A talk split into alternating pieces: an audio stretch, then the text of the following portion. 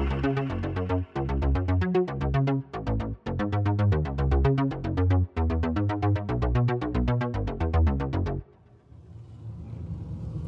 we're back. What's up, everybody? Welcome to another episode of Wildlife Cake and Cocktails. We are on the road once again. You could probably hear uh, a little bit of car travel vehicle noise um, as we're heading on our way up to Rainbow Beach Community Centre for the second ever Cooloola Bio Blitz. Uh, once again, the Cooloola Bio Blitz. Um, we were there uh, last year um, around August, um, and this one is in uh, mid May, pretty much. Uh, so, uh, fantastic little thing. Um, Christian, my uh, producer, is here with me in the car, obviously working the soundboard and the sound control as we come through some heavy weather.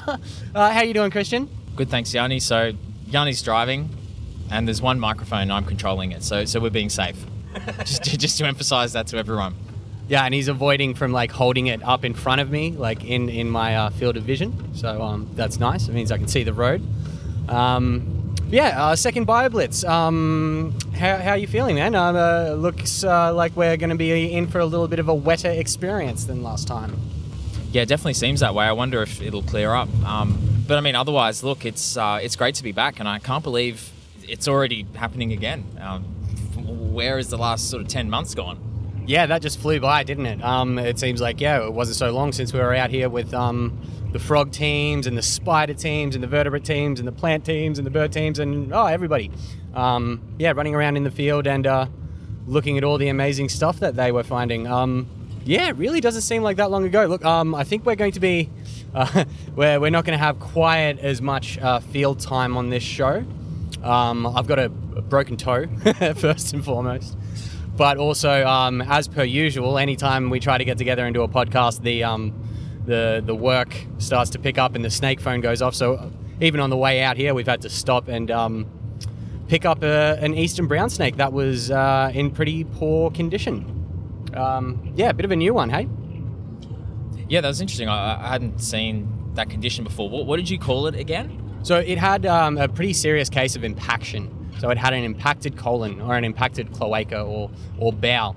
Basically, it was unable to pass any um, any fecal matter um, because it was all blocked up. Um, now that can happen for a number of reasons. It can be uh, an egg. It can be a reproductive issue where things get egg bound, and then the egg, uh, you know, also you know, kind of rots inside them, or they can um, they can have an external injury that leads them to not being able to you know uh, you know uh, evacuate their bowels properly, and that leads to that impaction as it all dehydrates and turns into a hard, horrible mass. Um, not sure exactly what was up with this guy, but um, definitely a very very large uh, swelling right at the uh, back end of the snake, and the rest of him uh, didn't look great either. Obviously, hasn't eaten for a while, um, and uh, yeah, not looking great. But um, now in with some vets, and uh, and we're back on the road. I mean, that's typical. Um, and Yanni knows, obviously, whenever I try to go to his house to discuss any uh, business to do with the podcast, um, he gets a snake call. So I guess I'm a good luck charm for him, and that's that's a bit of a running joke of ours, isn't it? Yeah, yeah, we, ne- we never really seem to get uh, get anything else done except you know chat for two minutes and then out I go jumping into the car when when the, the friggin' bat signal is up in the sky and the phone's going off. I got to run out the door. so, uh, you know, uh, we, we still managed to work around it and, and get everything done. But um, yeah, geez, uh, you you do seem to attract the work for me. Look, I think that I think that's a good thing. I'm glad. I'm glad you're earning some money. Uh, it, it's you know it's not easy, and it's the nature of your snake catching work is very seasonal as well. So, you know, any any time we do get some work, even if it interrupts our our work or um, our socializing, that's not really a big issue for me. You know, I'm just just happy that you're out there earning and doing what you love, really, what you're passionate about. Well, that's it. Yeah, I, I am very fortunate to do what I do. I, I, I can't, uh, yeah, can't say anything negative about that. But um, yeah, no, it's it's uh, always a bit of a challenge juggling all of this. But hey, we make it work. And um, look, here we are again. Where we've stopped. We've uh, dropped off a eastern brown snake at a at a vet, and um, and uh, we're back on the road heading out to Cooloola Bioblitz. So yeah, happy days. Absolutely, and it's a real. We always really relish, don't we? Um, any chance we get to go out in the field, um, and you know, last year, the the folks at the Bioblitz embraced us completely, and we had such a terrific time with them, and I'm really great. Uh. I'm really uh, looking forward to um, continuing on with that and seeing what things, uh, what opportunities present themselves this year. Yeah, absolutely. So um, we should maybe, I guess, uh, for our audience at home, uh, I guess discuss BioBlitz a little bit. Um, so, what is BioBlitz? It's basically a uh, short, focused period of uh, biological survey of a local regional area. Um, they are basically you're going out. Uh, they're basically organized uh, scientific uh, and community group efforts to do as much biodiscovery in, a, in an area as possible and really get a good understanding of what biodiversity they have from plants to animals and fungi. And uh, I believe uh, a lot of the time, even um, other microbes are involved. Um, but yeah, it's a, it's a concerted community effort to find what species are living in an area. Now, Cooloola BioBlitz, this will be the second one ever. A beautiful area here in the uh, Cooloola Sands, uh, just south of the Fraser Island Great uh, Sandy National Park, and uh, organised by Cooloola Coast Care. Um, you can find them on cooloolacoastcare.org.au and on Facebook at Cooloola Coast Care, and by the Fraser Island Defenders Organisation. That's FIDO, F-I-D-O dot org dot au, um, and you can also find them at Fraser Island Defenders Organisation on Facebook. Um, and we are heading, um, as we mentioned, to the uh, Rainbow Beach Community Hall, um, pretty much in the centre of Rainbow Beach, and that's where um, that's going to be the centre of operations for the BioBlitz, as it was last year. Yeah, we, I think it's probably worth mentioning as well that we had the we had the honour last year of meeting uh, John Sinclair, who was, uh, I believe, the, the one of the founders, basically, of Fido. Yeah, he was. Yeah, he was a founder of Fido. Um, uh, back in 1971. Wow, yeah. So last year, uh, for those of you who know, unfortunately, he passed away uh, earlier this year, um, and it was it was a great it was a great honor um, to meet him. And I believe in our last Cooloola show, we should have some um, audio of him talking about some of the summaries from uh, the field surveys. Yeah, um, um, I remember. Yeah, we recorded the summary of uh, the last uh, BioBlitz that was presented by John there, which was fantastic, and it was just uh, it was a great experience meeting such a dedicated conservationist uh, as uh, as John Sinclair. He worked so hard to protect uh, Fraser Island from logging and sand mining, um, and has uh, even since then. Um, uh, you know, gone on to do more work uh, with other conservation groups around the Hervey Bay, in- including um, obviously Cooloola Coast Care here in the Cooloola area. Just such a passionate and fantastic advocate for conservation and wildlife, and well, definitely uh, he's going to be very, very sorely missed, but his legacy lives on. Um, and uh, Fraser Island uh, Defenders Organisation continues to do uh, a lot of this amazing work, such as the BioBlitz that's going to be going on today. Yeah, and I guess um, you know we're we're very thankful for those people, those sort of seminal figures in conservation who've really sacrificed a lot and given a lot of their own energy and their own vital essence, really, to help protect our environment uh, for people like you and I, Yanni, for, for the younger generation. Absolutely. Uh, well, it, it's, it, would, it would be hard to say that we would have a um, World Heritage listed sand island off the coast of, of Queensland um, if it hadn't have been for people like John Sinclair and the um, Fraser Island Defenders pushing for um, World Heritage listing and for protection of those um, amazing sand islands, which uh, a lot of uh, other people basically saw as a resource, um, a resource for sand mining and logging, um, rather than uh, the, uh, I guess, unique ecosystems and, and homes for biodiversity that they really are. And this is something that's um, really becoming quite an issue at the moment is how are we valuing our unique habitat and our beautiful habitat? And what, what choices are we going to make into the future? Are we going to preserve these habitats? Um, or are we going to view them as a resource to be exploited? And frankly, I, it's my view as well that if we preserve these areas, people from around the world will come to see them. Well, definitely, tourism is a huge part of the industry once you get up here um, into the northern parts of Queensland, particularly um, you know here in the um, Great Sandy Cooloola area, sort of Noosa up towards the Hervey Bay region. There's there's plenty of natural wonder here for tourists to come and see. But I was uh, you know just thinking as well. The other great thing about BioBlitz is they do have so many community groups involved, and they are inviting community members in from all over.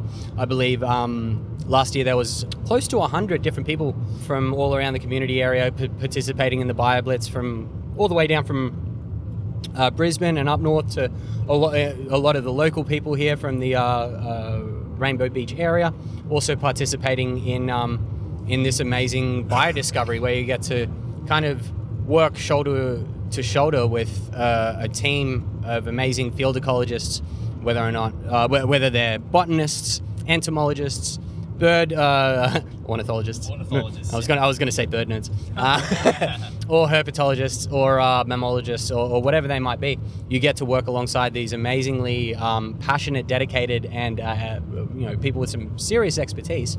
And uh, hopefully, I, I imagine a lot of some of that enthusiasm and passion for nature and conservation rubs off um, on the the local community members as well. I would definitely agree with that. And I, I also think that it's really important that people who are participating in these kinds of activities can see that they are, uh, you know, providing something uh, really tangible. Um, their, their efforts are, you know, measurable. And it's such a terrific contribution and such a rewarding thing to get involved in, right? Yeah, absolutely. They can see the numbers coming in uh, with uh, you know, the 37 new spider species discovered, and um, you know I, I, don't even quite remember. Was there was hundreds and uh, maybe in the thousands um, of uh, recordings that um, many of the teams were you know sorting through in their data collection afterwards. So many many thousand observations and recordings.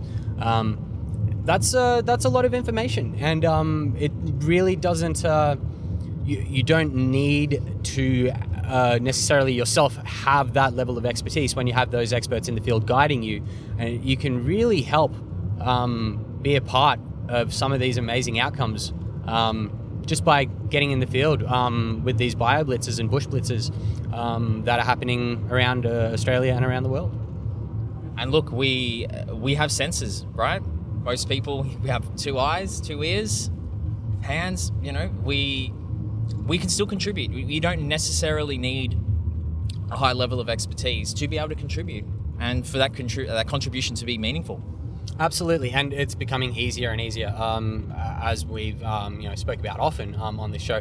There's a, a, range of new citizen science apps um, that are uh, becoming available, um, and uh, I think one of the ones that we're going to be using fairly heavily um, up here with the Cooloola BioBlitz is iNaturalist. iNaturalist. Yep. Yeah, it's a it's another a fantastic smartphone app. Anyway, no. Um, so yeah, one of the uh, apps that we're going to be using up here is iNaturalist, and uh, it's one of these uh, new kind of waves of smartphone technology that are being employed in uh, a variety of fields, but you know a, a, lot for ecological work as well. You can record observations, locations, dates, um, and you can help uh, record ecological and environmental data on species and plants and species of animals and plants. Um, uh, quite easily um, using a lot of these apps, um, such as you know, as we know, Frog ID and Herp Mapper. These are different ones that we've used. iNaturalist is a is a little bit across the board and I think that's going to be the main, uh, I guess, uh, citizen science data collection app that's going to be run up here on uh, Cooloola BioBlitz this year. I think it's terrific to see um, how these new technologies are being embraced and how they're being utilized effectively and in ways that really engage, really engage people and, and could engage anyone. I think that's uh, that's really terrific, and I think that's definitely a step in the right direction in terms of utilizing some of our modern technology. Absolutely. Look, access, access, access. Um, it's what lets people get, uh, you know, involved. Without the ability to either access data um, or access expertise, um, well, you know, how, how are you going to go out and become part of that um, uh, I guess, community of scientists. And that's what these uh, things allow you to. Not only do they have the technology to, um, you know, for example, with Frog ID, with their call um, recording and, and playing, um, or with uh, a lot of these apps, you know, there's obviously images that you can upload and this and the other. Um, but a lot of it is just that networking and access to information and uh, communities of experts and other people who are trying to do the same thing as you. And uh, it, it, it, really, um, yeah, it's a great thing for everybody who's involved, uh, I would say. So, for anyone who didn't listen to our first uh, Cooloola BioBlitz show, I'll just ask this question again, Yanni. what is the value of these kinds of ecological surveys? Well, I mean, there is a number of uh, things. Uh, first of all, we've already spoken, I guess, about the, uh, I guess, social and community aspect. Um, but uh, aside from that, you know, really getting a handle on uh, the amount of biodiversity there is in an area can be very, very important. Obviously, um, if you don't know what is living in a certain area, it's going to be very hard to conserve it. So having a baseline biodiversity survey lets you kind of get an inventory um, of what is in a region or you know in a in a certain ecosystem. Um, and once you have that inventory, you can from there, I guess, either compare it to other areas, whether they are more or less disturbed, and kind of make some goalposts um, from there. Of uh, these are the things that we're trying to improve here, here, here, and here, and then make a plan of how you're going to achieve those targets for you know whether they're threatened species recovery or ecosystem restoration or or whatever they are. Um, without baseline data, such as we have from um, uh, you know these kind of surveys, you're not really going to know. The other thing though is um, we're in an area that is um, very diverse. There's a, a, a lot of uh, interesting ecosystems. There's Wallum heathlands. We've got some eucalypts. We've got these dunes and these coastal areas, and uh, this area is not uh, very highly surveyed. Right, we're in an area that has not had a, a you know the most intense on-ground amount of biological survey. So there is a good chance that uh, not only are you getting an inventory of the things that are here, you might actually be finding some new things as well in general. And that seems to have been the case with spiders last year. And I, I wonder what, what are we going to find this year?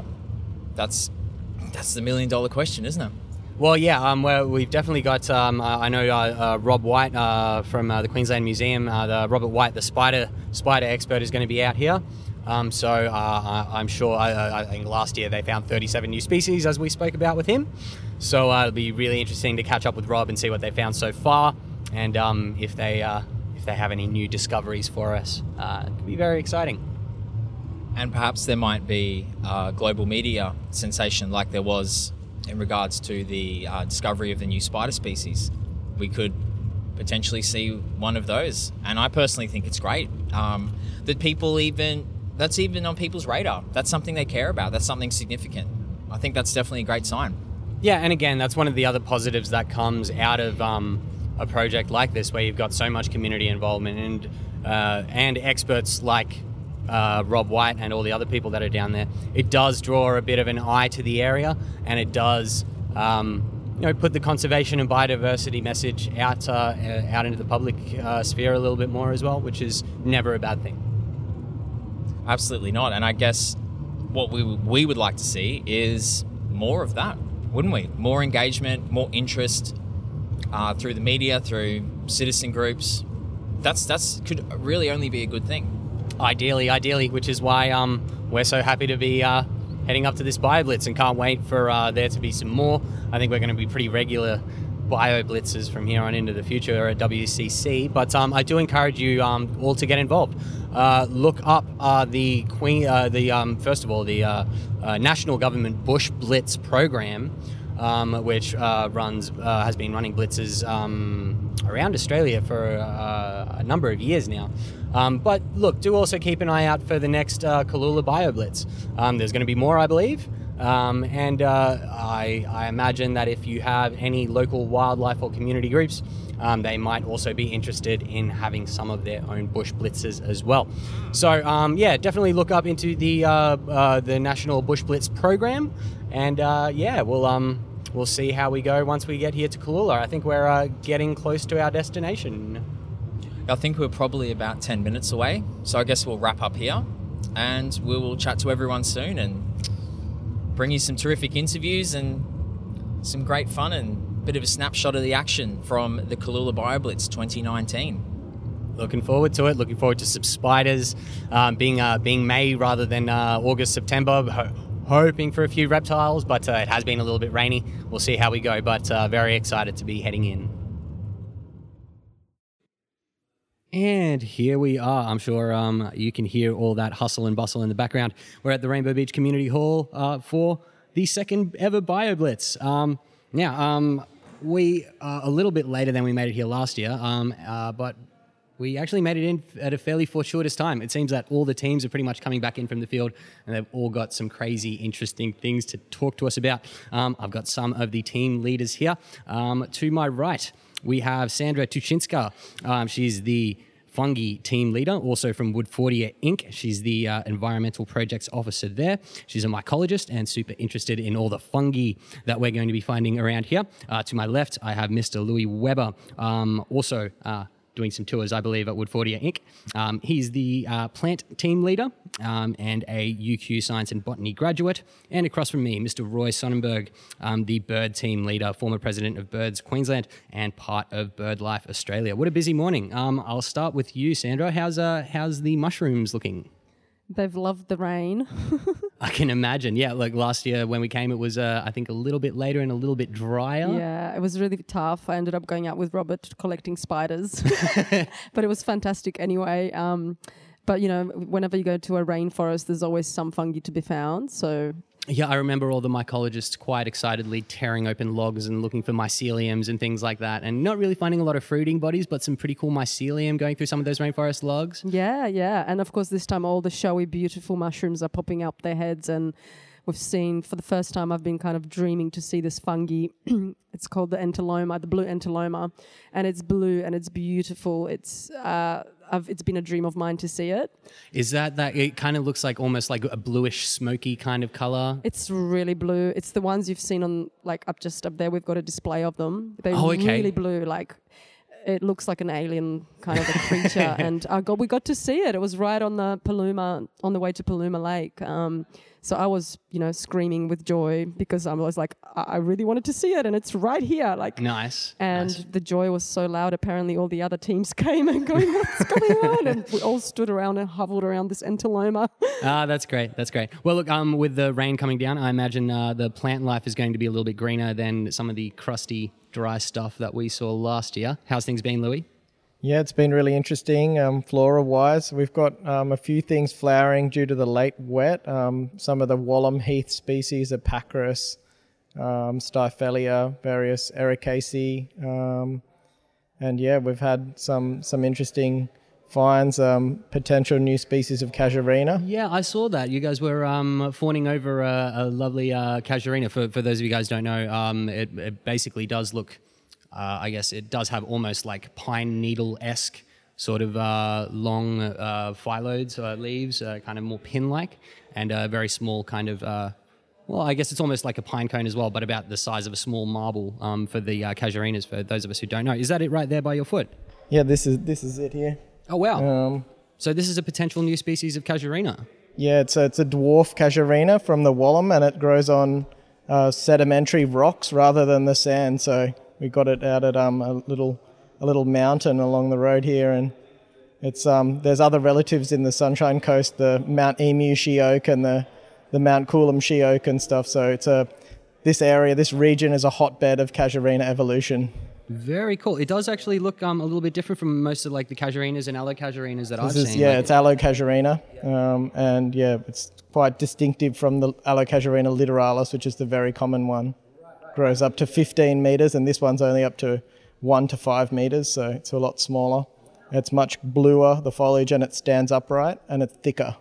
yeah, wow. It, it is almost sort of very turquoise, and it does look like um, what I would almost assume to be a stunted plant. But is I guess that's just how they flow, being very small and, and low kind of coastal plant. Is that Very kind of low nutrient soil, yeah. Yeah, very interesting. Well, look, looking forward to hear uh, uh, more about that, and uh, yeah, new potential new species of allocasuarina. That's very cool. And uh, wow, on to our uh, our bird nerd for the uh, for the trip, um, Mr. Roy Sonnenberg. How have you been? How's uh, how's the bird life out here? I, I hear the rain may have been putting a bit of a damper on some of the feathers. Yeah, the birds have been a bit quieter, um, particularly small passerines, the birds that fly around and perch in trees, and that a little bit harder to find. Uh, because there's a lot of um, swamp bloodwoods and um, cash, uh, melaleucas flowering at the moment, there's heaps and heaps of honey eaters. Like we probably recorded about 12 species of honey eaters and not just one or two of them. Wow, that's quite significant. Bulk honey eaters, yeah, they're just everywhere. Um, pretty much what I expect. Uh, quite a few waders still here Yeah, uh, down off, on the sand spit off the end of Inskip Point. Yeah, I think we mentioned last last year we did see some eastern, or, or somebody saw some eastern curlews. Out Yeah, no eastern curlews. I think they've all gone, but Yeah. a couple of whimbrels, a um, number of great knots. The New Zealand breeding double-banded plover, which migrates here, it, it's the only waders species that migrates here during the winter months. Oh, really? Breeds in New Zealand, comes here and overwinters here, and then heads back to New Zealand. What an oddball.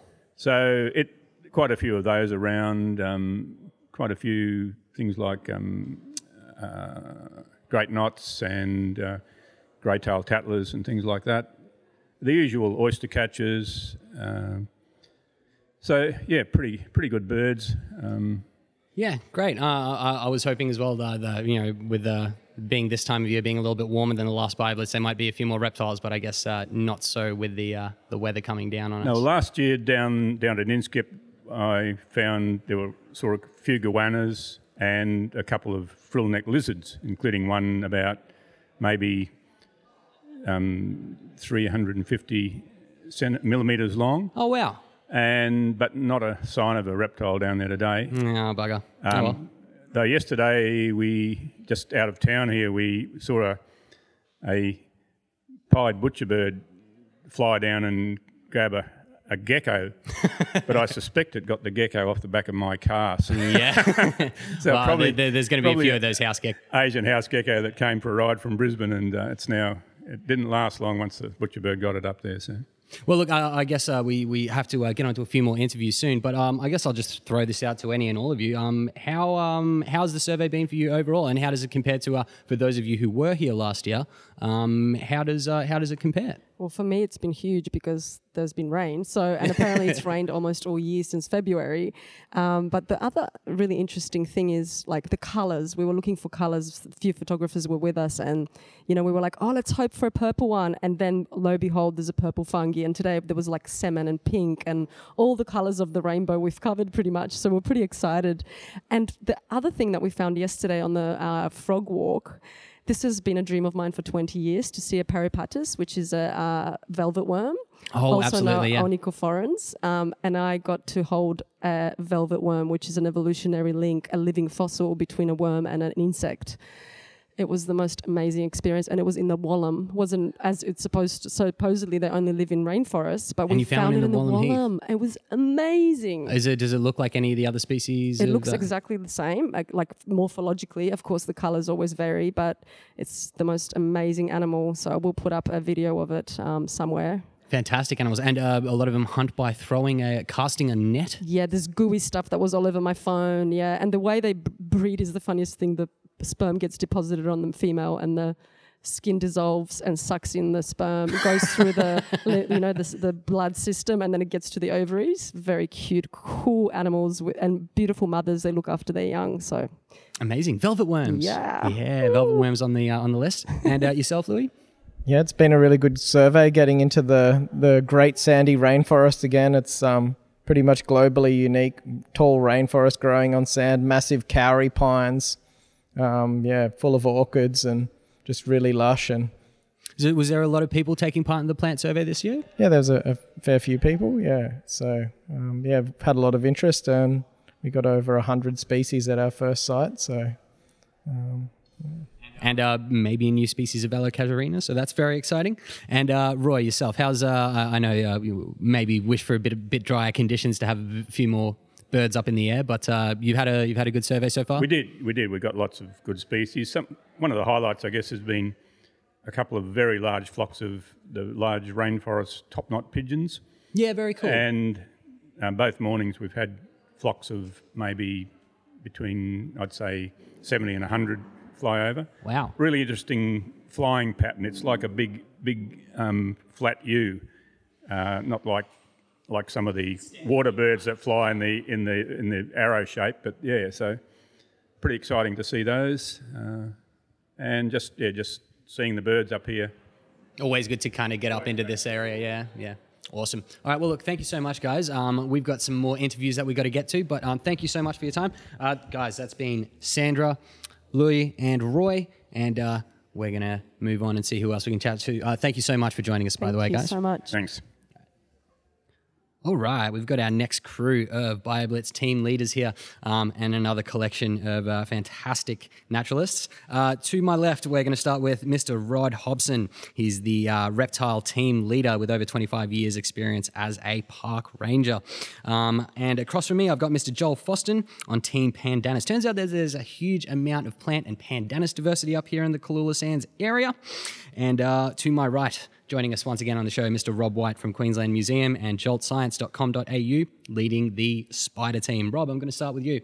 Um, obviously, a lot of spiders uh, last time out. Um, how's the spider diversity looking for you this time? We'd have to be doing something incredibly good to match last last year's 37 new species that went viral across the entire world, and. Uh, Lindy was telling me it got onto Reddit and there was these comments coming back like 37 more reasons not to visit Australia. and uh, will you guys just stop looking? Yeah, yeah, you're, you're working too hard, obviously. Yeah, but we actually had a wonderful two days today. This uh, BioBlitz is brilliantly organised. Everything is learned from the first one, and now Lindy and Randy are starting to develop best practice ideas and getting consultations from other people to say, um, how are you doing your bush blitz? Because I've heard it's the best. yeah, so that's really fantastic. Uh, we did get a lot of new species as well and uh, got through the specimens better. Did lots of sorting out in the field, so I didn't have to go and release them back in there.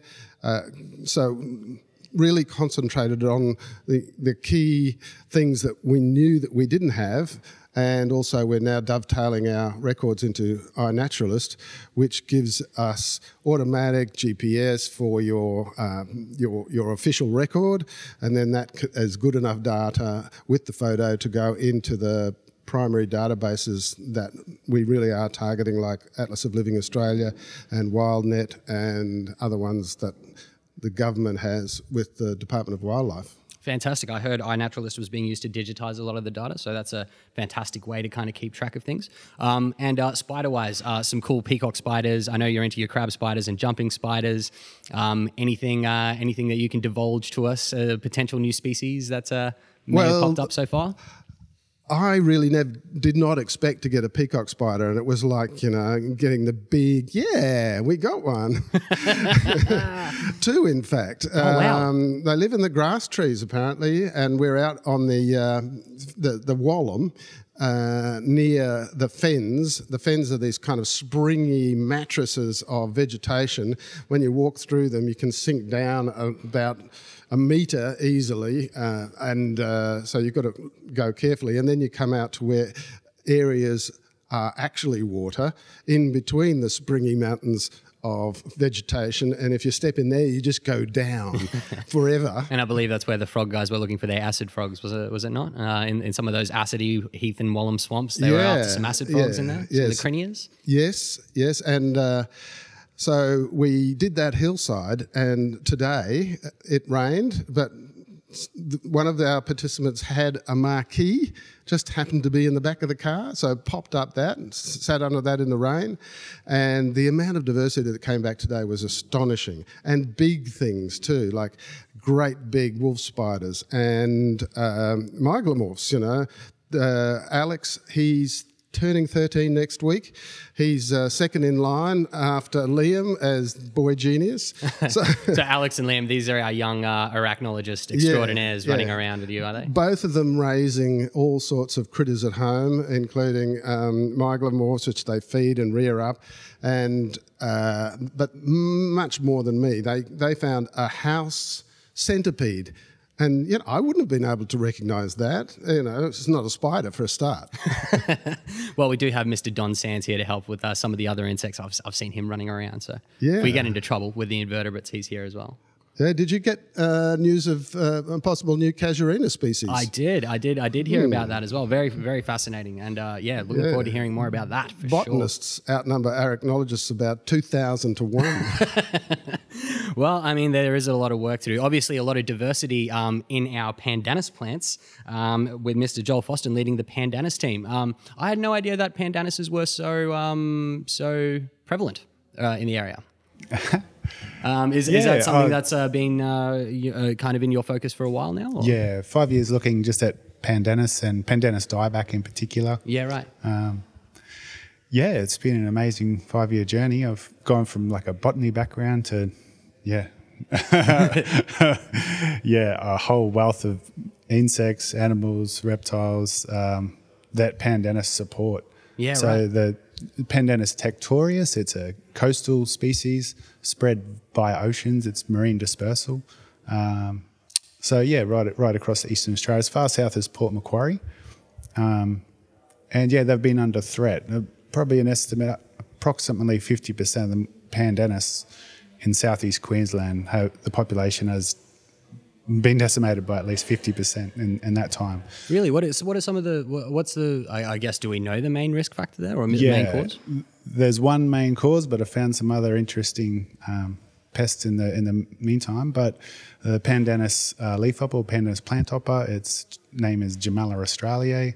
It was originally endemic to northern Australia, and it hitched a ride on landscape specimens like so many of our pests and diseases. Indeed. It's happening locally and globally. Um, so yeah, it, what's fascinating? Uh, it's, it's a beautiful biological control story.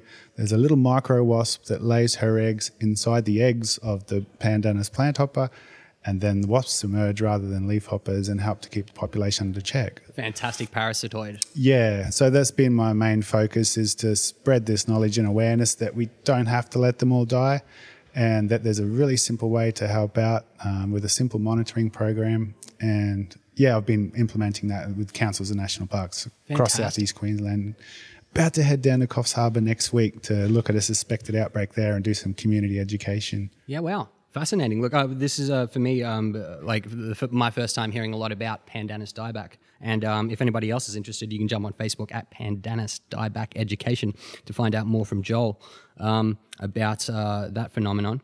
Um, how when was this recognized that they were kind of uh, in a bit of trouble? How long ago? early 90s, first outbreaks noticed down here. Um, before that, it was described in 1906, and nobody had thought or seen it since because it only inhabits Pandanus spiralis up in the north and potentially other species. No one's looked at it.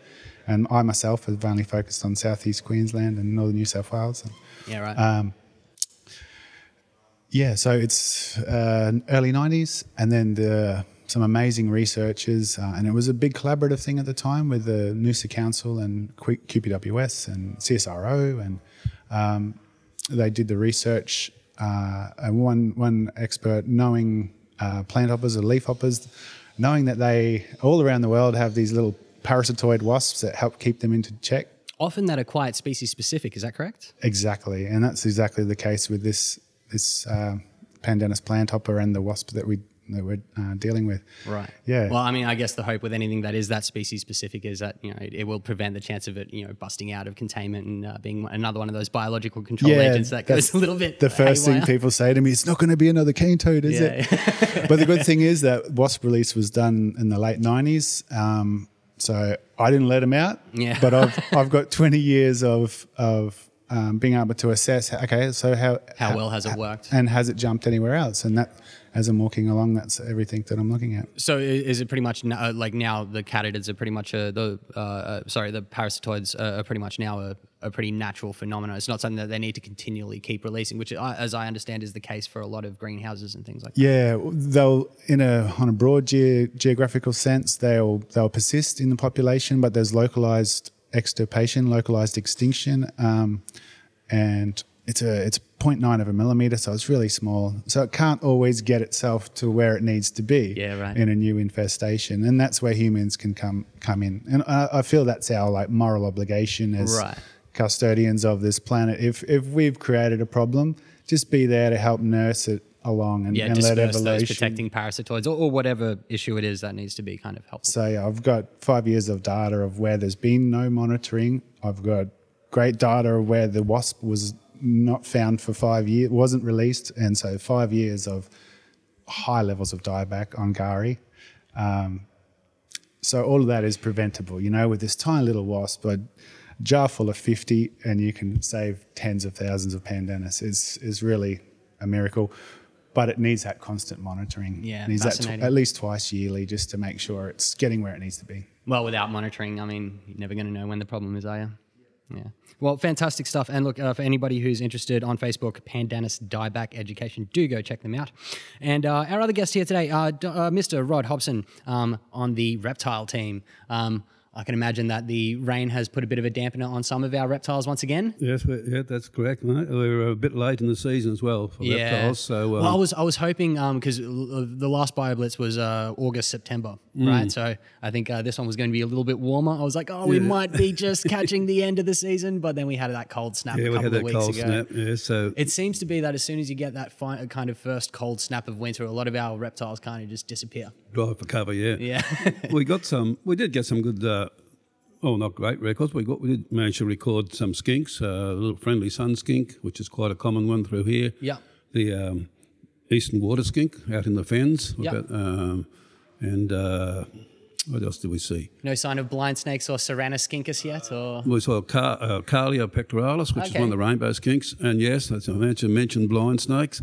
Um, one eluded me today, which I, rolled, I rolled over a log, and I think it was Anilios uh, silvia, which is Sylvia's blind snake, which is peculiar to um, Great Sandy down to about Yeah. uh, Noosa, Yeah. down that way. Yeah, that would have been a find. Uh, Yeah. I know that people have definitely been keeping their eye out for that. I, Yeah. I believe uh, uh, herpetologist Scott Eipper told me that if uh, anybody sees one of them, um, to give him a call immediately and he'll jump in the car. yeah, yeah. Um, they're actually quite. Um, they're- they're reasonably common here, but of course, uh, you just don't see them being a blind snake. The best best way along a big fallen log or somewhere like that, where there's a build up of litter, uh, they like hanging out along there. They, they only grow to about um, uh, I don't know 180, you know, 200 mil. So they're only tiny little fellows. As far as I think they're the aside to the imported um, flower pot snake, they're the ti- tiniest Australian snake. So Yeah, right. Yeah. And for, for anybody who hasn't seen a blind snake, they really do look uh, almost worm-like, but when you pick them up, they're hard and cylindrical, almost That's like a piece of uncooked spaghetti. That's the one, yeah. Mm. Um, and uh, but moving and uh, trying to dig through the cracks in your fingers, like uh, like you're made out of soil.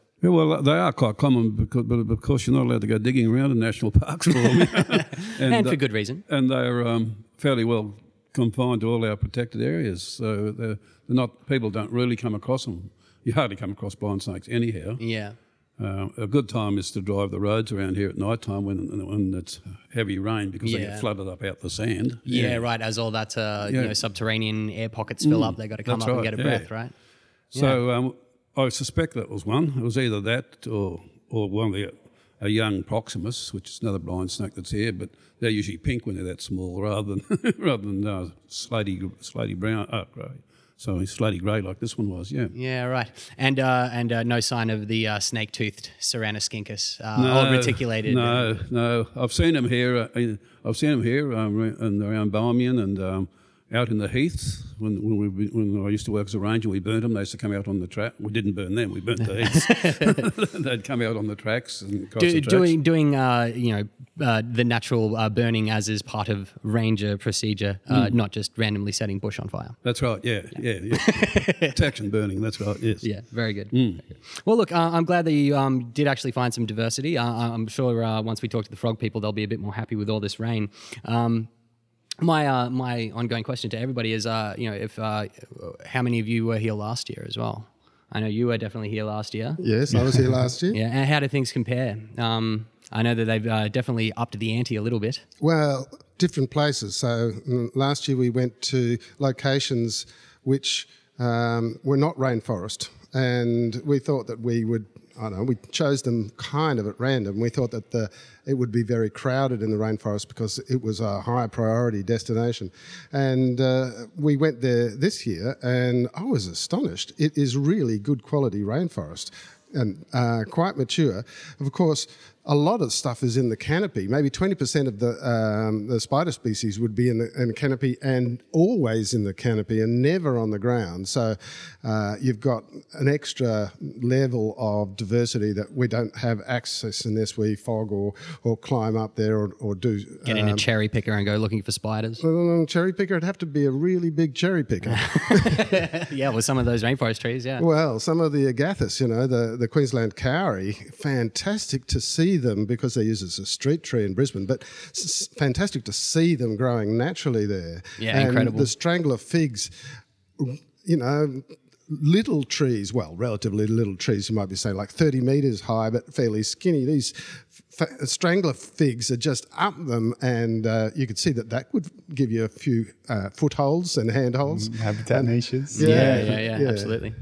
So uh, the first uh, gave us a lot of what are called cobweb spiders, um, uh, redback family, uh, about three times as many in that family as any other. Was the next most uh, common one, which was the jumping spiders. Of course, we are actually targeting things that are active during the day or easy to dislodge from foliage during the, the day. So we get a lot of jumping spiders, but having the the kids who are now into their say fourth, fifth experience like this is incredible. You know, I was calling on them for IDs quite a lot. Uh, Well, I, I also, I guess, I imagine having that many people doing different kind of search techniques kind of eliminates some of the bias that you might have just doing it yourself. You know, uh, you'll be at one canopy height, um, your eye level, for example, whereas uh, you know having some smaller people that might have a few more eyes on the ground. Yes, and other interests. You know, like um, other obscure families, they've looked at this one. So, like Liam was interested in the Miturgids. Uh, I know nothing about the Miturgids because uh, Robert Raven took care of that for me. uh, and same with the Mygalomorphs, uh, they're really into those. Uh, so I had really good knowledge of the jumping spiders, and so they don't bother with the jumping spiders. They, you know, they say, "Well, they're too hard." And anyway, Rob we'll, knows we'll leave them all. that. We'll leave that for Rob. Yeah, absolutely. And then today at in the fens in this kind of Wallumy woodland, extraordinary diversity and abundance because it didn't have any canopy. Everything was more or less on the ground and things were flowering. So we had white flowers, yellow flowers, pink and purple flowers. And then right towards the end, uh, Linda, who had actually arrived quite late, she started sort of clawing at the bottom of pandanus uh, uh, bases and Grass trees. yeah, grass trees. Sorry, I say pandanus? She wasn't on the pandanus thing. No, no. Next But- year. next year we must do that. But uh, grass trees, Xanthorrhoeas, and got a, a Maratus anomalus, which has this intensely iridescent blue, um, complete blue, greeny sort of abdomen, which and it was displaying in the tube, in the specimen tube. to Yeah, her, wow.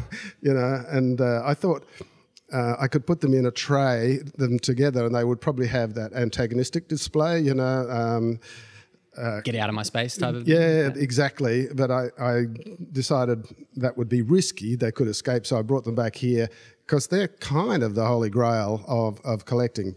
But the, the holy grail really is to have great records, uh, base level data for so much stuff, and it hasn't been recorded from here. Have excellent live uh, photos uploaded immediately, shared through a project, and have. Uh, also uh, the scientific work done and attached to those photos so that we can actually um, have those records go in. And um, obviously, eventually, those new species, I've probably got about maybe 15, 20 new species this time. So, you know, just. Not not the 37, but still 15 to 20. we, we can't complain too much with that. I think we ought to think of it cumulatively. and we could do a release, say if it's 20, you know, so, so 57 new species now now in up just to two 57 years. yeah yeah yeah and you keep adding a year and all the other new species that's fantastic um, and uh, rod uh, i guess uh, is this your first or This is uh, my first one, right? Yeah. no yeah. worries. And, and uh, how have you found the whole experience? Yeah, it's they, they, great. they It's put really on a great blitz here. They, um, Yep. I, I believe, um,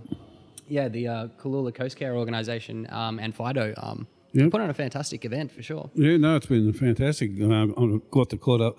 Sorry, I got to catch up with a lot of old friends, uh, people I've worked with before, um, ranger staff. I worked, uh, I know the area, but I haven't been back since 2000 really. And so, one of the really pleasing things when, when the fens, I went go back to the fens. I did a lot of work on the fens when I was over here originally, and uh, So it's like, uh, yeah, coming coming back home a little bit. and we, there's a yabby here called um, Cherax robustus, which is uh, a swamp yabby, and um, it, we, we we found it all over K'gari, but we never found it here in the habitat it should have been in. and this time we found it. So- Yeah, right. And it's just it's actually in a bad shape. It's uh, disappeared from most of its mainland habitats. Wow. It's confined to the sandy areas of southeast Queensland, um, the strongholds of the Sand Islands and Cooloola. So having found it here, does that make a range extension for it? Or? No, no, it's uh, it's found, we thought it'd be here. We couldn't find it. We searched and searched and searched for a long time, and this time we found it again. Yeah, okay. So it's good, and I think it's probably because they've actually done a lot of. It was in behind the dump. I think they've actually you know really cleaned up the act with the dump, and there's not all the leachates and stuff going into the spins, and I think it, it looked great. There was Cooloola sedge frogs calling there, and everything. It was Wow. So the water quality has probably had a bit of an impact. yeah, I think it's uh, in better shape than it was 20 years ago in that particular area at least. Yeah. Well, that's fantastic to hear. And uh, Joel, yourself, um, I guess, uh, how's the uh, pandanus dieback situation here in uh, in Cooloola? Is it is it uh, looking as severe as it is in other parts of? Uh, That's a loaded question. Hey, I've um, l- looked at this this stretch of the coast for yeah five years now. Um, there's a little bit of frustration. I won't go into details with, with some management that could have got done in the long time, but um, all in all, it's it's looking very stable at the moment compared to what it has been in the past. Um, well, that's positive yeah. progress, which is always good to hear. yeah, and it was great great to come here and. Uh, It was great to collaborate with Joel too because he's uh, trying to find what lives in there. And uh, uh, I've looked at his spiders that he's collected in the last two days. It's an entirely different cohort. Right. I so the pandanus supports a completely different fauna than a lot of the, I guess, the different. fens and rainforests yeah. for sure. Flatties, which are trochanterids, which are um, appropriate because there's only little narrow, squeezy spaces in between the leaves, and, And uh, between the fruits again, I imagine that you could fit some thin little spiders in there between some of those pandanus fruits. Yeah. Oh, yeah. There's yep. Interesting. A lot of crevices. Wasps and all, so yeah, Joel told me that uh, these flatties are really very common on these, and I've never seen one before on that type of flatty. You know, so well, that's amazing. So I'm really looking forward to working with him in the future. Awesome. Well, always new things to, to uh, find, and I'm sure that there's going to be another BioBlitz coming up. Um, I, uh, I'm guessing you all uh, all will be returning in uh, 2020 for the next one. It's a good place to come to. I mean, I think it'll be November, so it'll be um, uh, warmer than August it was last time, and uh, maybe we'll get a bit of rain. It's so different. Uh, we've had nearly eight weeks of mild, light rain, like the best kind, whereas never really totally dried, dried out in the last uh, little while. And so I know that uh, the fungi have been completely insane, you know. And, that- and uh, again, like last time when it was dry, we had very few fungi. virtually none. yeah. And uh, we had a lot of birds last time, and then this time not so much because of the rain. So I guess the conditions are always going to make it interesting whenever we come up here. And I'll be back. Yeah, there's a table full of insects that have come out of the pandanus. I'm yet to put names on. um, um, uh, yeah, I think we need to put an invitation out for, for more experts in the field of Entomology, diff- yeah. entomology. Yeah, Yeah, wow. Uh, to come join in. I, I- I guess we'll all be having a look at the pandanus insects with uh, with Mr. Sands at some point, I imagine. Yeah, and, and the ground parrots are in really good shape last night. The the what? Sorry, Ground parrots. ground parrots. Yeah. Oh, really? We, heard a lot of them last night. Oh, that's Down- yeah, fantastic. we went down to uh, down to the Cooloola Way, and we probably heard about a dozen birds calling right on dusk. Yeah. ground parrots. That's uh, yeah, that's a big one. Very very yeah, cool. Yeah, and right. um, a couple were sighted, so yeah. Oh, you great. saw a few as well, Yep. dude. That's very very cool. Well, Look, I, on I didn't see them, but people with us saw them. Yeah, At least I somebody heard- did. Yeah, yeah I heard- Did we get any photos or just a quick sighting and a Um, few I'm calls? not sure, but I heard them. We all heard them. Yeah, so it was great. They were really in fine, fine, fine voice. That's uh, that's uh, very good to hear. apparently someone nearly got hit by one. Really? That's Yeah. right. Yeah. Well, yeah. on that very positive note, I think we'll uh, we'll have to wrap it up here for now, guys. Thank you so much for joining me. It's been an absolute pleasure, and um, I'm sure we'll see you um, around the tables. no Thank you. problem. mate. Cheers, Jenny. Thank you. Cheers, guys. All right, and we're back. We are here with Mr. Ian Longnose Morris, the famous conservationist, and uh, he is part of the, uh, I, thought, mammal team, because you're uh, quite well known for a lot of your work with uh, vertebrates, but uh, I understand you're on the team Critter overall. Yeah, yeah. My training's in uh, marsupials actually uh, originally, but I, I like the big picture stuff. And if we're talking about marsupials, it's good to sort of see where they fit into the, the overall scheme of ecology. And so I'm able to do that on these trips. Uh, so I look at plants, I look at animals, uh, and I look at seasons and climate and all that sort of thing, and try to make sense of it all. So they've got you looking at a little bit of everything.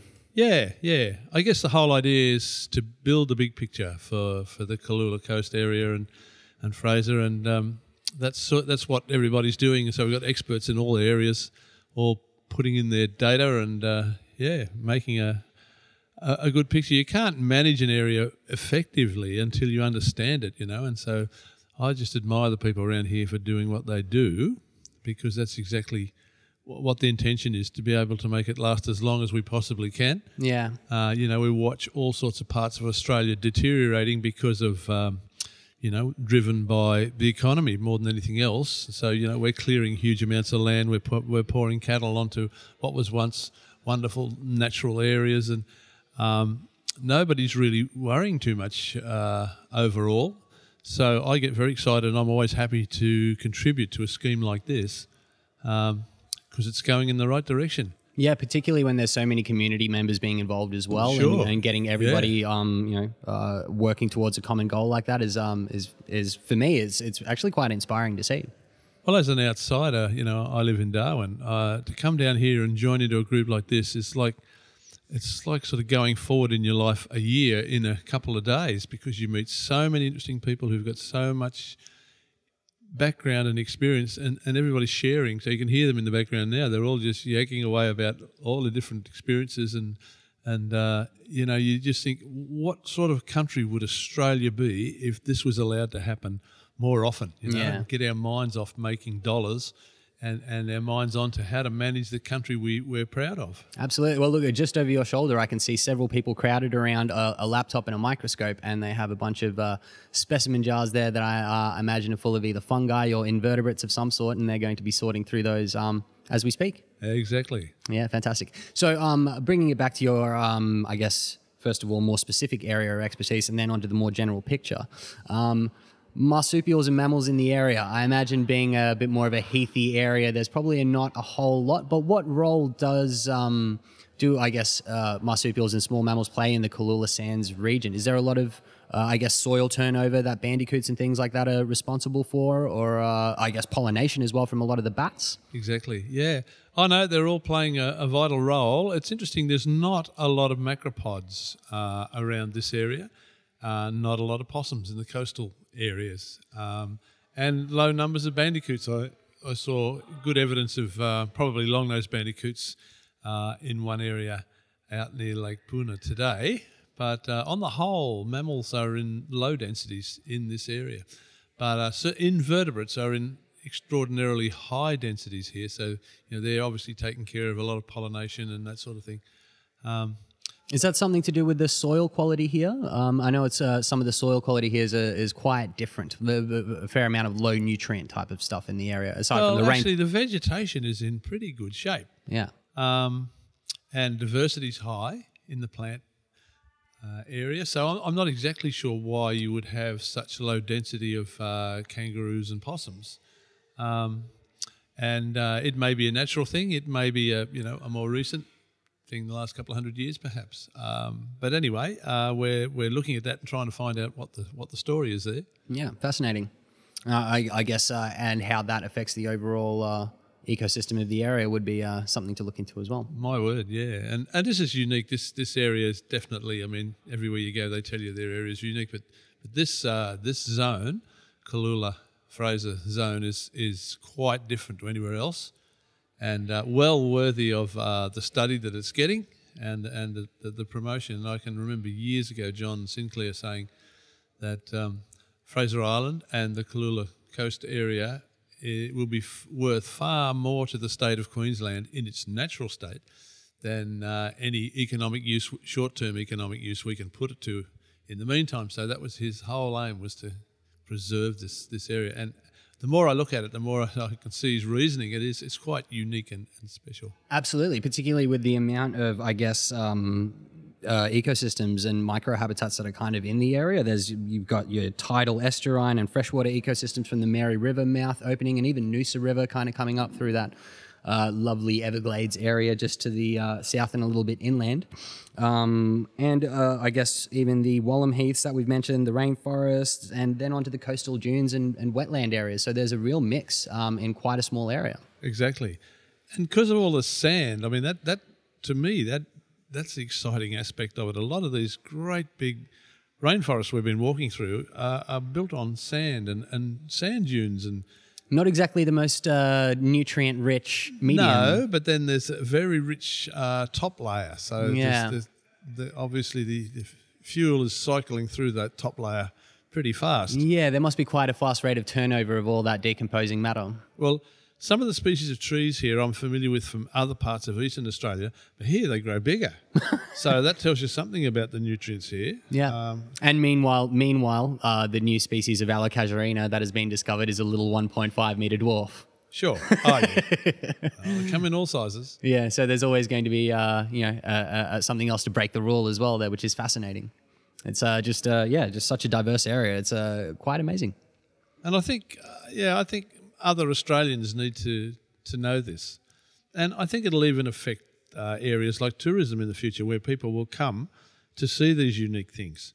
So, uh, you know, it's got, it's got a great future, I think. Absolutely, I, I, I know that the Cooloola area already has quite a um, quite a significant bird watching tourism uh, sector, but the uh, rest of the biodiversity around here, I'm sure, will start drawing some more of that as well very very soon. Particularly with all of these discoveries being made here, and um, and with the uh, is that a pied magpie lark that just uh, entered the BioBlitz room and flew over our heads? A happy little peewee. Yeah. so plenty, plenty, plenty of uh, nature around. Obviously, um, I think we're going to have to wrap it up there for now. But thank you so much for joining us, Ian. Um, that's uh, it's been an absolute pleasure talking to you. And um, I guess uh, will, will you be here for the next BioBlitz uh, in?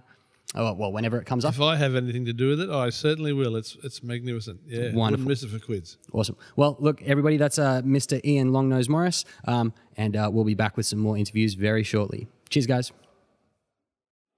And we're back up here with Lindy and Randy Orwin.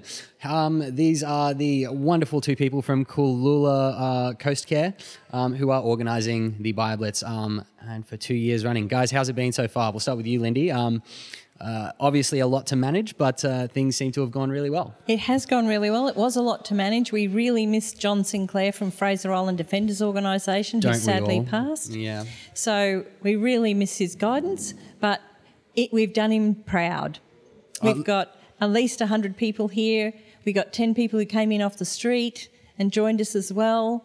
So we've had, you know, this, more people this year than last year. We've had 15 scientists of every shape and form and lots of sightings, lots of exciting moments with people coming in Eureka with new new species. Well, we've heard um, nothing but good things from everybody so far, and everybody's. Uh, one of the questions I've been asking is how things have changed since uh, since last year, and uh, we've heard nothing but positive things. I guess for yourself, Randy, what's uh, what's different in uh, 2019 compared to uh, BioBlitz 2018? Well, for me, I think we were much better prepared for the data collection side. Uh, we decided to involve more technology in the process. I understand iNaturalist is being uh, employed uh, throughout this BioBlitz. Absolutely. So I looked at lots of different applications.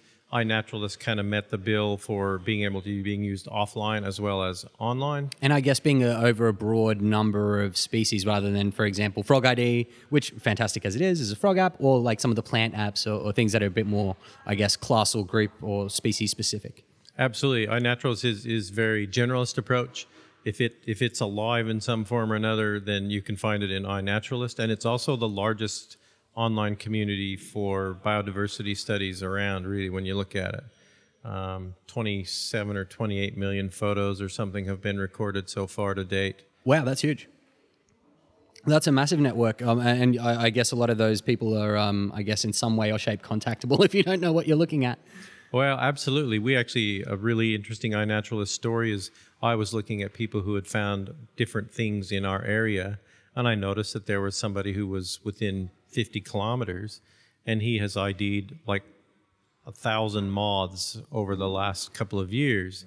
So I we reached out to him, and, and now Ian is actually friends on Facebook, and he couldn't be here at the BioBlitz this year, and so he's at home waiting to see the records come in. Yeah, and right. he's doing IDs for us, uh, and and that was all done through iNaturalist. That's fantastic. Well, that's one of the fantastic things about a lot of these apps is you don't have to be in the field or necessarily 100% uh, you know a technical expert to be able to help a lot of the time you can help on the back end with data sorting and analysis or or anything like that which i find um, you know super super amazing um, just that way that I guess it involves everybody. Um, it's really, really useful for getting the community involved. I, I imagine.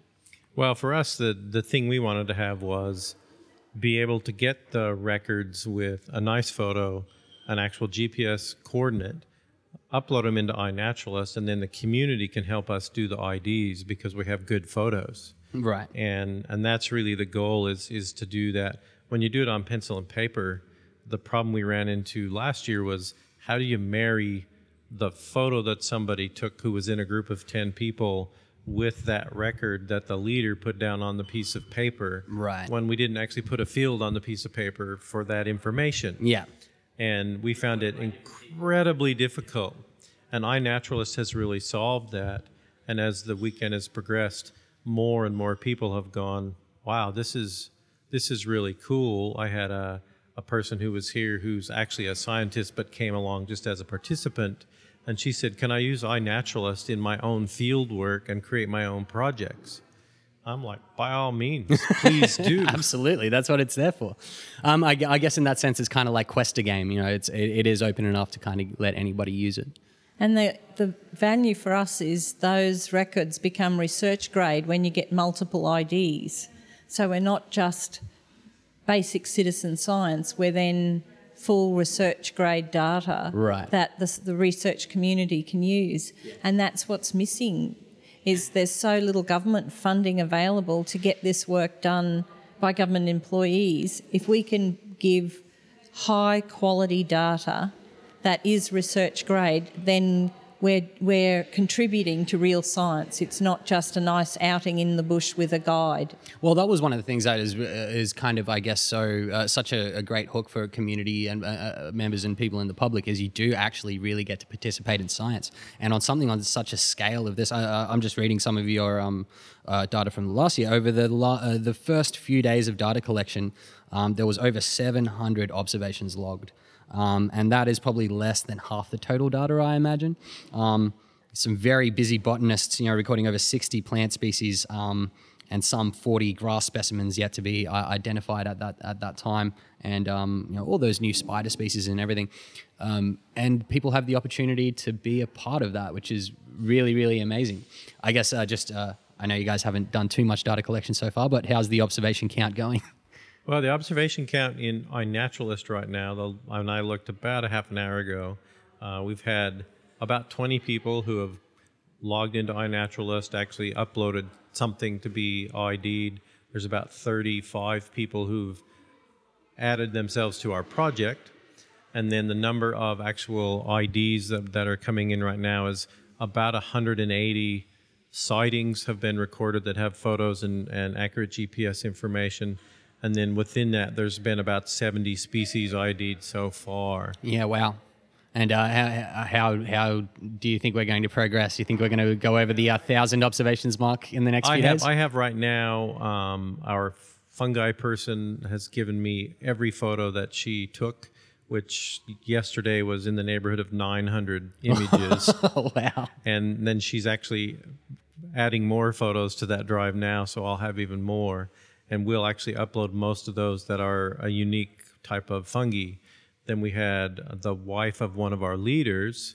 She went along and she took 186 photos, and she said, "Here's all of my photos. They're all geo geo tagged, and by all means, go ahead and upload those." So even if we did half of the fungi IDs plus all of the other IDs, we're going to add 600 photos to iNaturalist easily Wow. before this is all said and done. So we'll be close to a thousand records with photos and accurate GPS information. Wow.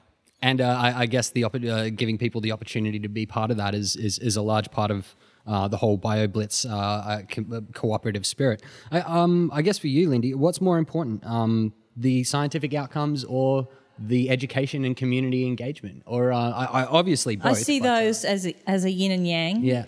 If we don't engage our youth in these events, then I think we're missing a really valuable opportunity because research shows that people who take science careers can pinpoint a point in their youth where somebody made a really significant impact on them. And it's, called a- my first reptile textbook. that's it. And and in this case, we have um, 14 young people, so 14 teenagers who were here who um, did things like the first ground parrot that was seen was by an 11 year old. Wow. So they've they've contributed a lot to the actual finding of new things and finding of existing things. Must be because they're lower to the ground.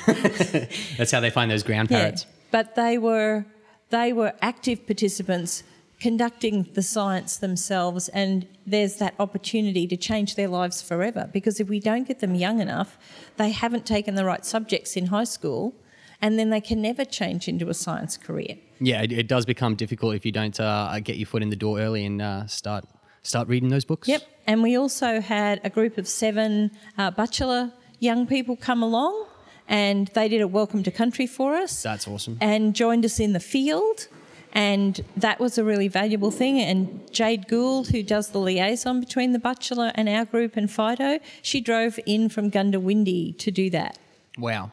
So a lot of people obviously going to a lot of effort to make this cooperative community science event happen. Absolutely. And and it's a two-way street. The young people have things to learn from the, the m- our mature age scientists and the scientists have a lot to teach the young people. It's a two-way thing because the young kids they'll grab the tech and just eat it alive. Yeah. And uh, we keep hearing this um, from uh, from most of the team leaders. It's uh, having those young kids with their their different perspectives, uh, not just height perspectives, but you know uh, overall perspectives on, on the world. Uh, it really does enrich uh, the data collection and the and the whole experience for everyone. Yep. And we love it when our scientists come back in the room like Robert Whyte just did, waving two vials in the air saying, I've got the Holy Grail. was that his And peacock spider? That was his peacock spiders. So he was so excited. And that Louis, Louis Weber has come in with a new species in his hand that he thinks is going to have, you know, to take into the herbarium because he can't identify it. Yeah. So the scientists get a great kick out of it because they're making new discoveries. They're doing it with these people in the field who are learning from them. And so we've got real science balanced with the education. And I can tell you just from chatting with these people that their uh, enthusiasm is infectious as well. It is, So, yeah. is. And we ran from 7 a.m.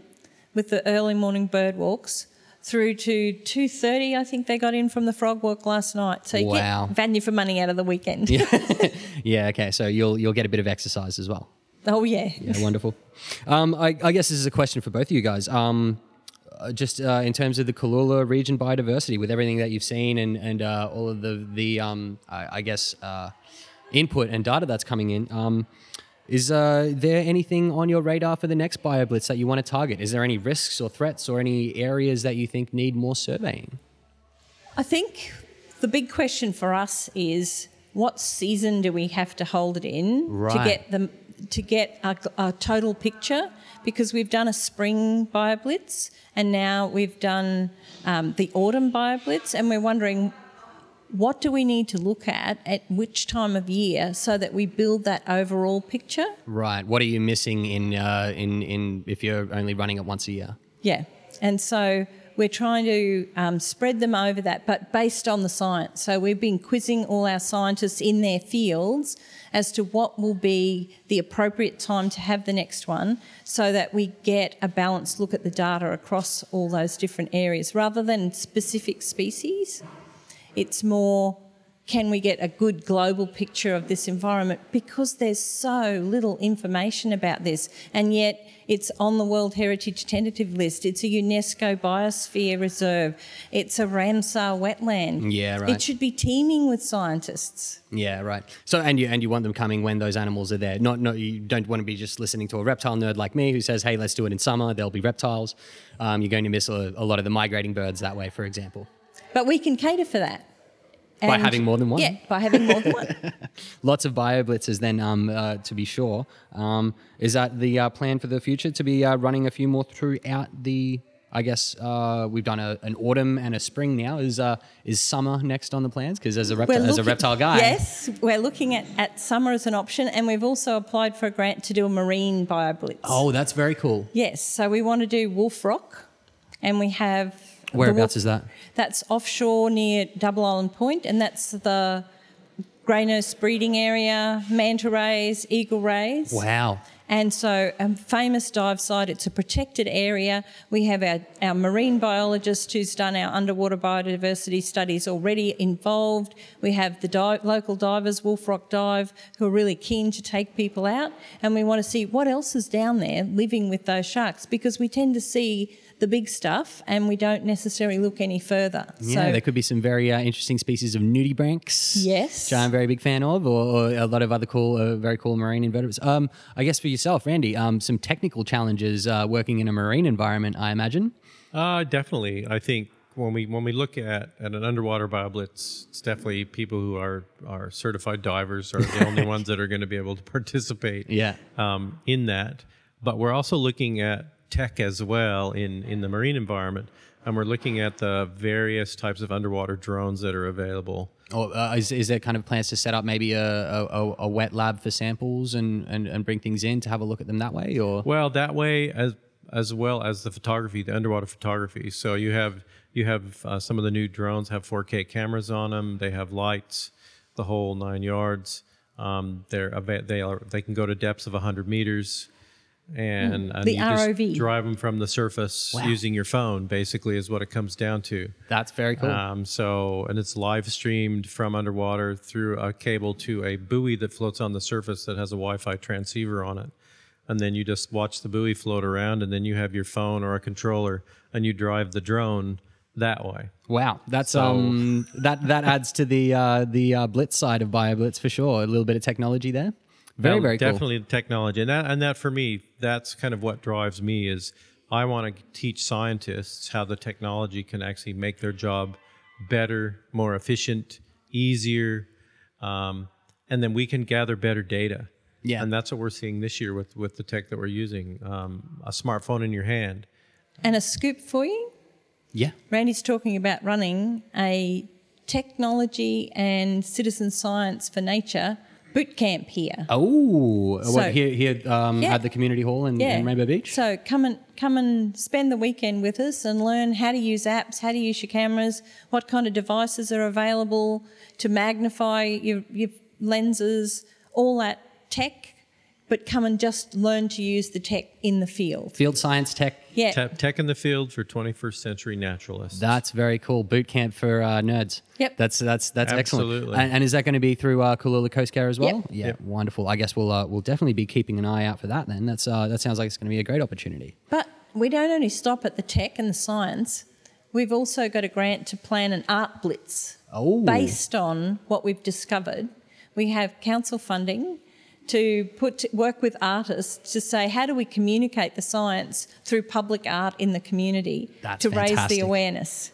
So we're working with people like Julie Gibbs at the gallery, Zila Bissett who's here, who's who does a lot of work with that, that's inspired by nature, and she works in paper and felting and and drawing and painting. So we'll have the art blitz as well. That's So- fantastic because uh, look, a lot of the time when we do come down to you know talking about conservation, it does get a little bit dry, and we, we refer to things, I guess, in terms of their ecosystem services or or just the the mere numbers of biodiversity rather than uh, the aesthetics. Yes. Which uh, I think uh, is what draws in a lot of other people is the the beauty and the experience of being in nature.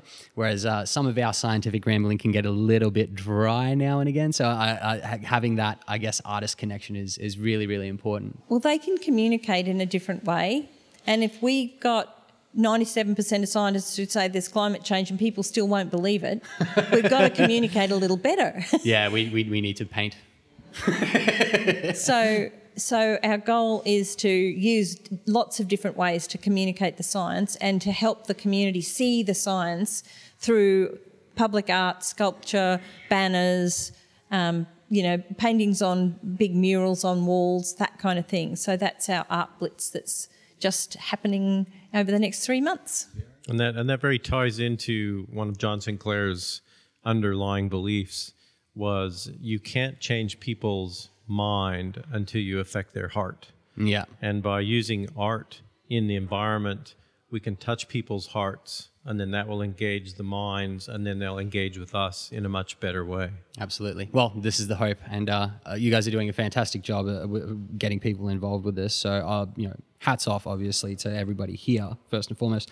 I guess just before we wrap up, um, what's the, uh, so far, uh, uh, there's probably some more to come, but what's your uh, most exciting experience of BioBlitz 2019 so far? Any, um, any interesting uh, discoveries or experiences that you guys have had yourself that you can uh, divulge? Well, I've spent most of my time in the hall keeping things rolling, but just when they went out on an impromptu ground parrot listening, we did the listening because they're so hard to see, you don't get to see them. So, a great big convoy of almost half the people went out into the field and just parked in the on the roadside got out of the cars on chairs at dusk and listened to the song. So we played it here first on on the speaker system so they heard it and knew what it would be like. They went out and then they were surrounded by them. And one of the participants has actually come down from far north Queensland and he was a ranger here. And he said he can remember feeling so lucky to hear one call only 10 years ago and now they were surrounded by a chorus and they got to see them. And another group, when I was talking to them about it, said as they were walking along the track, one flew right round them, did a circuit around them on the track.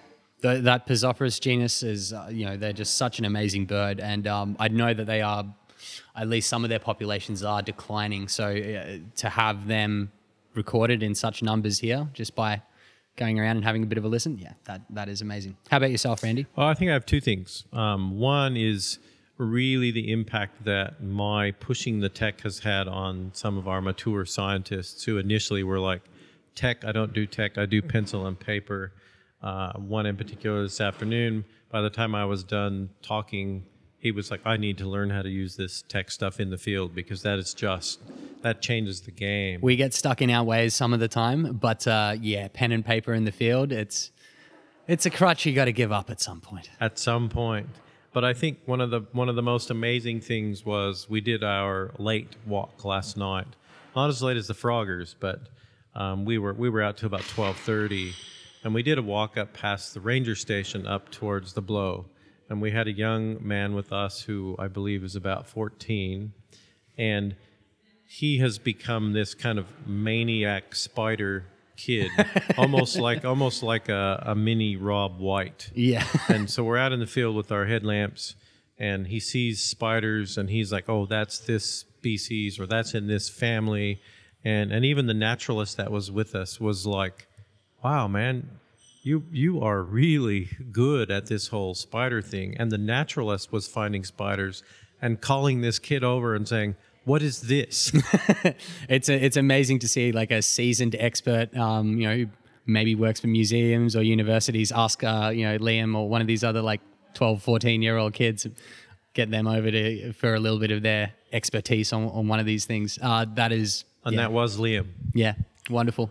So that I, I just I just thought when the naturalist starts asking this kid, what what spider is that? Um, that's that's awesome. And and again, a lot of that is to do, I guess, with uh, the access to information and the ability to, um, you know, uh, have that at your hand at, at, at a moment's notice. And those opportunities for the experienced people to mentor youth. Absolutely. And that's that's really powerful and that's been really strong in this group because we had one little girl who'd come with her mother and she made her mother buy her a brooch from the jewelry stall that we had of a dung beetle. and I think if you can get a, like an 11 year old girl to insist on wearing a dung beetle brooch because she's been out with them when they've done the, the capturing, then I think we've made an impression on her. Yeah, yeah, yeah. That we'll call that a success, definitely. Well, look, we've been wrapping up on some positive notes uh, uh, throughout the show, so let's keep that going. Um, we're pretty much going to leave it there for now. Um, thanks again so much for having us up here, um, and for you know um, to all of our amazing guests uh, from Ian Longnose Morris uh, through to Rob Whyte um, Miss Sandra Chusinska, Louis Weber, Roy Sonnenberg, and uh, as well as Joel Fostin and Rod Hobson. Um, all uh, some amazing uh, team leaders that you guys have had up here. Um, they're all uh, a lot of them. Are, I think are going to be uh, coming uh, next year, or, or is it going to be maybe towards the end of 2019 that the next BioBlitz will be? What do you guys think? We're just juggling that. I'm not committing to anything at this point. We have a science festival to run for 900 children in Fair enough. I guess I guess we'll uh, keep an eye out on cooloolacoastcare.org.au for more details of that. Uh, guys, uh, don't forget to check out Cooloola Coast Care on Facebook as well. You can check out the Fraser Island Defenders org at uh, fido, F-I-D-O dot org dot au and on Facebook at Fraser Island Defenders Organization. Um, for more upcoming Cooloola Bio Blitzes, uh, jump on Facebook at Cooloola Bio Blitz. And I'm guessing the next one will also be up here at Rainbow Beach. It will, and and we're very grateful to our sponsors as well because the Gympie Council's been right behind us. Um, Fresh Promotions have made us beautiful badges. The Rainbow Beach um, boomerang bags have made us our conference bags. We've had uh, support from the Queensland Wa- Water and Land Carers who've flown in long nose in from Darwin so he could be here for a tribute to John Sinclair. That's awesome. So our sponsors help make it happen. Yeah, fantastic. What an incredible amount of support that they've been giving here as well. So that's uh, fantastic to see. And uh, again, also waiting, uh, going to keep our eyes out for the uh, um, the nerds boot camp uh, with uh, uh, Cooloola, by, uh, Cooloola Coast Care for the uh, technologically challenged. Um, all right, everybody, uh, that's our show for today. You can uh, check out more Wildlife Cake and Cocktails at wildlifecakeandcocktails.com.au. You can listen to us through Apple Podcasts, Stitcher, Podbean, and more. And check us out on Facebook and Instagram at Wildlife Cake Cocktails or on Twitter at WCC underscore podcast. Uh, don't forget to subscribe and follow for updates. And uh, we are pretty much out for the day. Uh, Lindy, Randy, thank you so much. Um, it's been an absolute pleasure. Thank you for coming. Thank you. We appreciate you coming. Cheers.